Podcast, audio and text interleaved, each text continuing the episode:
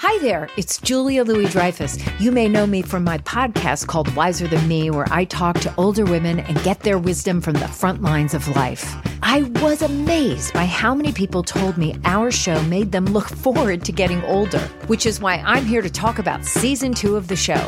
Sally Field, Billie Jean King, Beverly Johnson, Ina Garten, Bonnie Raitt, just to name a few.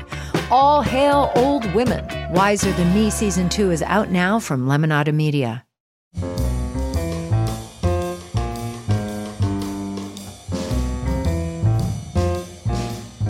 This is Merriam Webster's Word of the Day for Saturday, March 15th. Brought to you by Merriam Webster's Collegiate Dictionary, 11th edition. Available from your favorite bookstore or online at www.merriam-webster.com.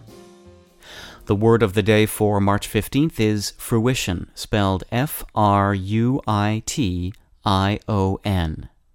Fruition is a noun that means pleasurable use or possession, enjoyment.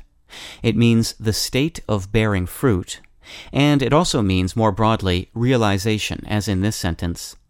Colton's long held dream of owning his own home came to fruition last year when he purchased a small bungalow on a quiet side street. Fruition must come from the word fruit, right? Well, not exactly. Fruition and fruit are related, both ultimately come from the Latin verb frui, meaning to enjoy, but they were derived independently.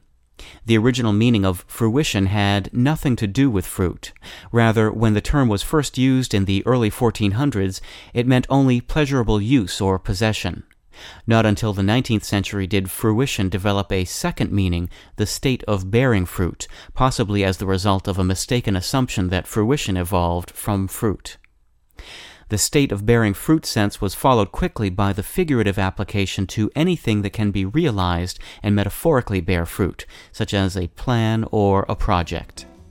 I'm Peter Sokolowski. This was your word of the day for Saturday, March 15th. For more information, visit Merriam Webster online at www.merriam-webster.com.